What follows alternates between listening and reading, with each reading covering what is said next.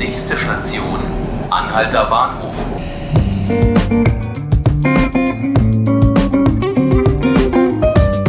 Hallo, willkommen zu 5 Minuten Berlin, dem Tagesspiegel Podcast. Mein Name ist Ruth Ziesinger und hier bei mir ist Ralf Schönball, Stadt- und Wohnungsbauexperte des Tagesspiegels. Hallo Ralf. Hallo. Wir wollen heute über Muffs sprechen. Muffs, das sind modulare Flüchtlingsunterkünfte. Und an diesem Dienstag hat der Senat beschlossen, wo in den Berliner Bezirken 25 neue dieser Muffs, dieser modularen Flüchtlingsunterkünfte gebaut werden sollen. Ralf, vielleicht kannst du als erstes mal erklären, was ist denn eigentlich so ein Muff? Ist das jetzt ein Containerhochhaus? Wie sieht das aus und wie viele Leute sollen eigentlich in so einer Unterkunft wohnen? Schön klingt es ja nicht, Muff, aber das ist eben einfach eine Abkürzung und äh, das steht eigentlich für ganz normalen Wohnungsbau, wenn auch ein bisschen einfacher typisiert hergestellt, nicht unbedingt in der Endfertigung, das wird man vielleicht gar nicht mehr so richtig sehen. Es gab mal eine Besichtigungsfahrt, da ging man durch ganz normale Wohnungen. So ist das auch vorgesehen. Im Unterschied zu den Container-Notunterkünften, die es ja auch überall in der Stadt gibt, sind das Häuser, die länger stehen werden, zunächst für Geflüchtete und später dann auch für ganz normale Berliner. Mhm. Das hat im Vorfeld durchaus Kontroversen mit den Bezirken, den Bezirksbürgermeistern gegeben, die gesagt haben, wir haben ja gar nichts gegen diese Muffs, aber der Senat hat uns nicht wirklich einbezogen bei der Standortplanung. Also da gab es dann Orte, wo die Bezirke gesagt haben, ja, da ist vielleicht gerade eine Freifläche, aber wir müssen da eine Schule hinbauen oder eine Sporthalle. Hat sich das Problem jetzt gelöst? Man muss sagen, der Senat ist ja äh, fair genug gewesen, dass er die Bezirke dann nochmal einbezogen hat und hat dann gesagt, na gut, dann redet doch mit, bietet uns Alternativen an zu den bestehenden Standorten, die wir für gut finden. Das hat der, haben die Bezirke teilweise gemacht, teilweise aber auch nicht. Spandau zum Beispiel hat, sich gar, hat gar nicht geantwortet. Die Senatoren, die heute das vorgestellt hatten, Finanzsenator Kollatz-Ahn und Sozialsenatorin Breitenbach, wissen auch nicht warum. Andere haben geantwortet und gesagt, diese Standorte gefallen uns immer noch nicht.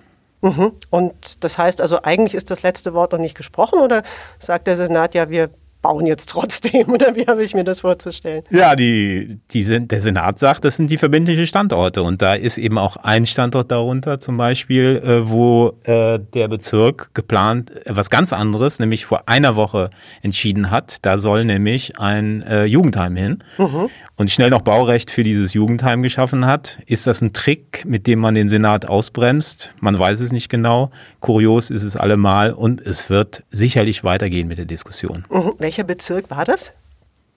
Da muss ich mal gucken auf, auf der schlauen Liste.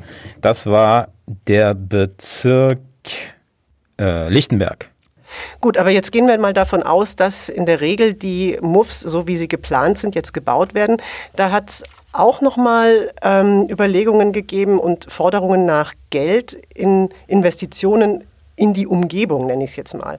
Na, wenn dort Leute hinziehen, ich glaube so zwischen 400 und 500 Menschen werden wahrscheinlich in so einer Unterkunft dann wohnen können, braucht es ja auch Infrastruktur. Also es braucht Kitaplätze, Schulplätze und so weiter. Diese gewünschten zusätzlichen Inform äh, Investitionen, bekommen die die Bezirke?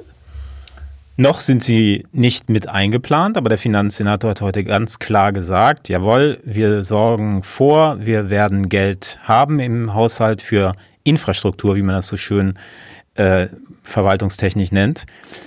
Wann das kommen wird mit der Infrastruktur, das hat er allerdings offen gelassen. Erstmal werden die Muffs gebaut. Mhm.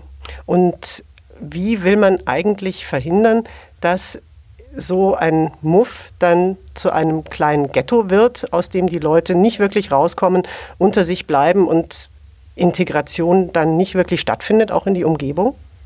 Na, die Standorte sind ja so gemischt, teilweise auch innerstädtisch, sodass da Quartiere rundherum äh, bereits bestehen. Andererseits muss man sagen, Neukölln hat besonders viele äh, abbekommen, vier Stand, äh, drei Standorte. Und äh, da kann man natürlich befürchten, dass es zu viel wird. Gegengeregelt wird eigentlich wenig. Bis auf einem Standort, jedenfalls einer, der heute genannt wurde. In Treptow-Köpenick baut man neben dem Muff eben noch ein ganz normales Wohnhaus.